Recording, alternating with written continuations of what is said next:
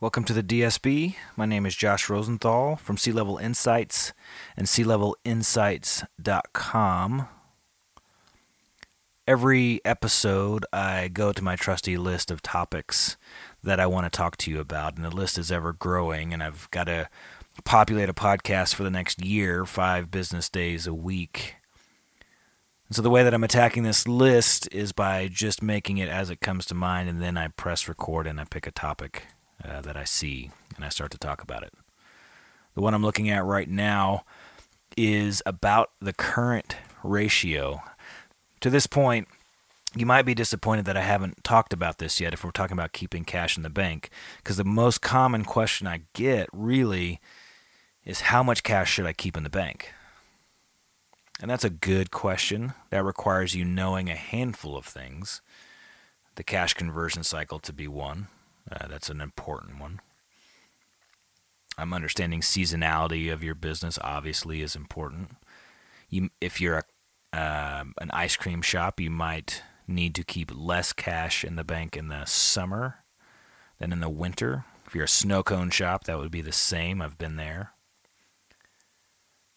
But what you want to look at, uh, one of the helpful things is your current ratio. In order to have a good current ratio, you have to have well kept books. If you can't trust your books, then you can't use your current ratio. And if you don't keep your books regularly on a monthly basis at least, then it's worthless. If you're the type of person that just keeps your books uh, after 12 months, after a full year, you hire a CPA to optimize your books for the IRS, the current ratio is not helpful to you. But if you're keeping your books on a regular basis, look to the current ratio to tell you at least one opinion of how much cash to keep in the bank. So, what is it? The current ratio takes a look at current assets.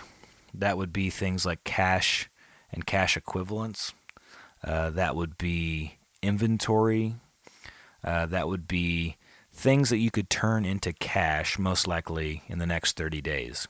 If you're not good at managing inventory, then this also doesn't tell you as much as it does if you are. If you're not turning your inventory at least 12 times a year, that is selling through everything on an average of once a month, um, you might be in trouble or you might need to hire a better manager see the E Myth. If you're an entrepreneur and you've got a, and you're managing your company, it's likely that you would get a huge bang for your buck if you hired someone whose um, core competency and gift is a manager. So if you take a look at your current assets, the things that you can convert to cash in the next 30 days, which would be things like cash and inventory and your accounts uh, receivable, and then you compare that ratio to what you owe, your current liabilities, uh, these are things that uh, generally would be paid off in the next 12 months. So a credit card's going to go in this place. Uh, accounts payable, you're likely on net 30, anywhere from really anywhere from net 15 to net 90 on your terms, depending on your industry. So these are the things that you're going to pay off in the next 12 months. And you take those two numbers and you divide the top one, that is current assets, by the bottom one, current liabilities and you're going to get a number. If you do 100, say you have 100 in current assets and 50 in current liabilities, then you have 100 divided by 50, which is 2, and that is your current ratio. So now that you know that your current ratio is 2, you can, can compare it to other businesses like yours in the same industry as yours and say, hey, what do other businesses like mine, what does an average business like mine in the United States hold in cash? That is, what do they keep in cash and cash equivalents compared to what they need to be paying at any given time? And that's going to be somewhere between one and two.